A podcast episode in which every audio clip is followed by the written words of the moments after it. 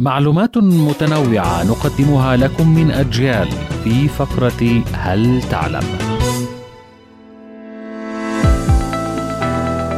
من أغرب الأماكن في العالم خطوط نازكا بيرو وهي عبارة عن رسوم مبهمة وأشكال غامضة وغريبة يمكن رؤيتها من الجو تعود لحضارة قديمة عاشت في منطقة البيرو منذ ملايين السنين وقد طرحت العديد من النظريات لتفسير هذه النقوش من زيارة الفضائيين إلى أشكال الجلد بالصوت.